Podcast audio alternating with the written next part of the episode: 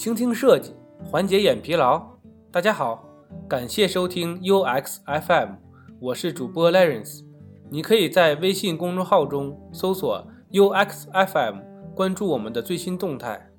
今天给大家带来一篇发布于人人都是产品经理网站的文章：子弹是怎样炼成的？作者昵称叫孙雨桐，是一只热爱生活、热爱工作、热爱学习的产品汪。文章中通过对子弹短信和微信1.0的功能对比，来帮助大家了解什么是产品的 MVP 理论。我们用三个部分来了解 MVP 的产品理念。第一部分呢是什么是 MVP 产品，第二个部分会介绍为什么要做 MVP 产品，第三个部分是教我们如何设计 MVP 产品。那么什么是 MVP 产品呢？MVP 这个词儿在我们生活中经常会遇到或者听到，比如说 NBA 比赛总决赛后，联盟主席会颁发拉里·奥布莱恩冠军奖杯和 MVP 奖杯。这里的 MVP 英文是 Most Valuable Player，最有价值球员。后来呢，被许多游戏厂商加入到游戏胜利的结算界面上，也是表达最佳游戏玩家的意思。今天我们聊到的 MVP 是指 Minimal Variable Product，出自于《精益创业》这本书，中文名称为最小化可行产品，即以最少的时间、最小的开发成本，打造出一个可以供用户使用的产品。注意，这里的产品不一定是一个 APP，也可以是一个原型。如何更好的认知 MVP 产品呢？我们就拿出最经典的。打造交通工具的案例，假设用两年的时间创造交通工具，在此期间，如何才能让用户更满意呢？第一家公司是直接规划打造一辆性能优越的汽车，用第一年的时间完成制造轮胎、打造底盘和动力系统，第二年的时间完成车体外形设计和车体的整体组合。第二家公司呢？使用我们产品迭代的方式来反馈给用户，第一年就开始逐步推出滑板、滑板脚踏车、自行车，从开始就优化用户的出行方式，在推出产品同时研发汽车的相关技术方案。第二年呢，因为研发的阶段逐渐完成，逐步的再推出摩托车，到最后的汽车。通过上面两家公司的方案呢，大家一定会觉得第二家更好，因为第一家的方案我们要一直等到两年才能拿到最终的产品，而第二家公司可能在一个月内就推出了滑板产品。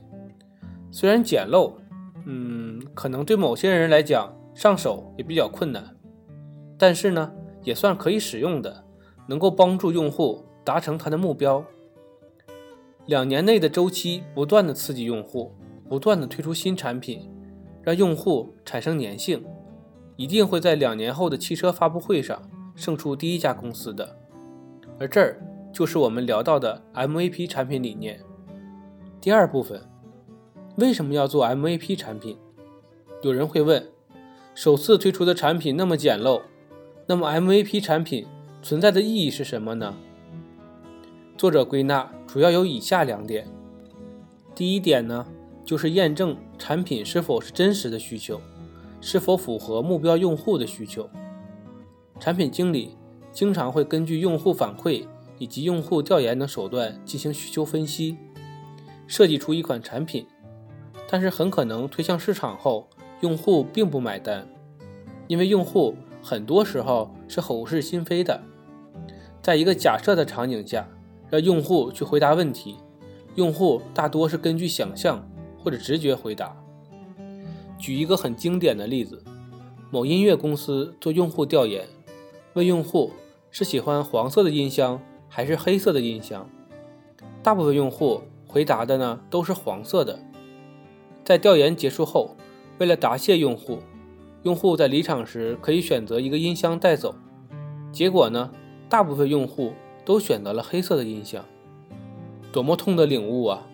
通过 MAP 的方式设计产品，可以快速的去验证用户需求是否真实存在，以及是否用户真实的想法。第二点呢，是减少时间和资金成本。有的时候，用户的需求很可能是个伪需求，如果未经验证，直接投入大量的时间和资金去开发，那么往往最后会得不偿失。再举一个例子，我们想在地铁口附近开一家驴肉火烧餐馆。经过调研观察发现，有些用户呢对于驴肉火烧是有需求的。那么接下来我们是不是直接找一个地铁口，租个店铺，然后呢就开始经营我们的生意呢？当然不是。按照 MVP 的做法，我们可以先自己做，或者进一批成品的驴肉火烧之后，在地铁口摆个小摊儿，验证一下是否会有乘客购买，有多少乘客购买。乘客在什么时间购买的比较多？等等。如果这个地铁口不行，那我们可以换一个地铁口再试试。如果有用户购买，那说明用户是有需求的。下面呢，可以多换几个地铁站，看看有多少用户购买。如果验证需求是真实存在的，那么接下来考虑弄一个类似早餐车一样的试营业一段时间。等流量以及转化率都还不错了，那么接下来就可以考虑开店的事情了。相反，如果没有人购买的话，那么我们就要尽早的悬崖勒马了。第三部分，如何设计 MVP 产品？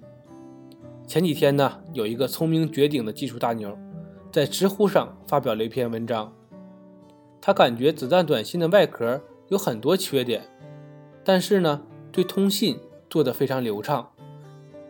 他对子弹短信进行了全面的解剖，解剖之后发现了惊天的秘密。原来子弹短信的核心聊天功能是调用网易云信的 SDK。坦白的说呢，就是自己包了个壳，底层技术呢都是网易云信提供的服务。首先呢，要承认这位技术大牛技术真不错，把子弹拆得非常干净。站在技术的角度，也许完全没有错。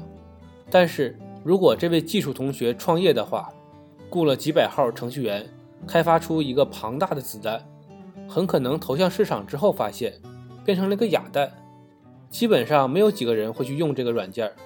那么接下来就是面临大家收拾行囊，领完盒饭各奔东西了。但是如果站在产品的角度来看呢，子弹的做法。简直就是 MVP 的经典案例。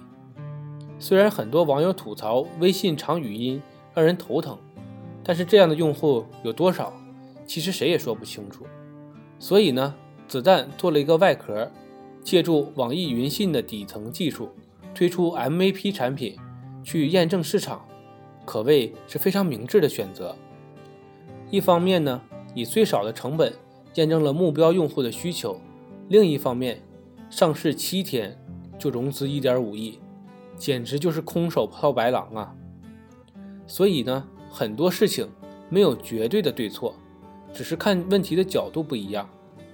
另一方面呢，也可以说明产品经理存在的意义。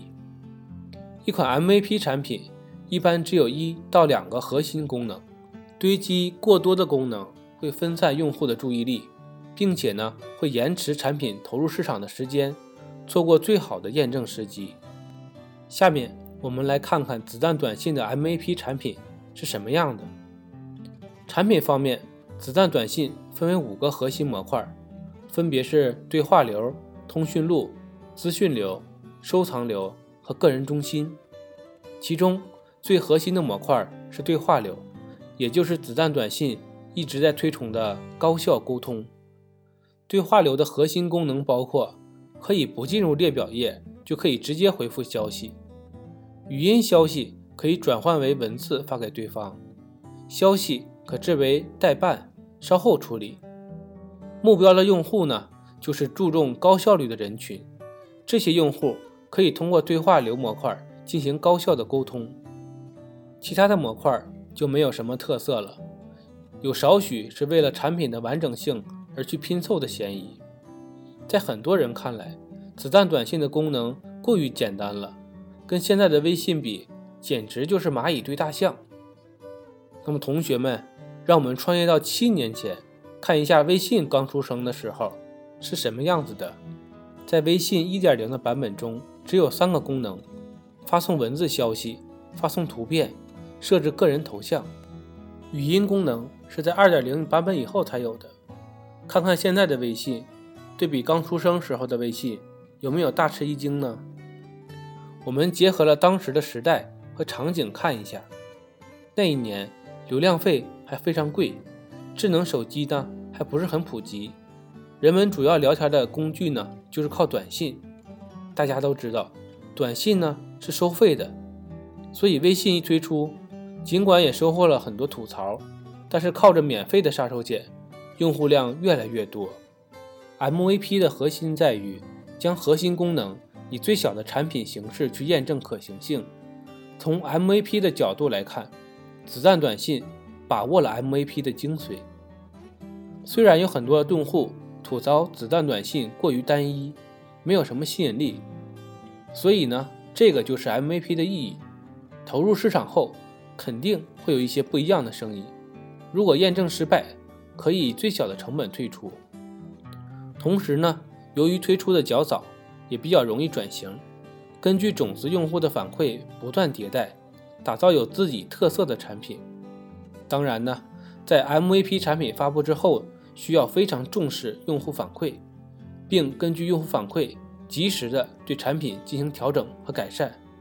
这一点，子弹短信迭代记录来看，做的还是不错的。另外，关于技术方面的投入，在上面也提到了，有技术大牛拆解了子弹短信的底层架构，主要是依赖网易云信的能力。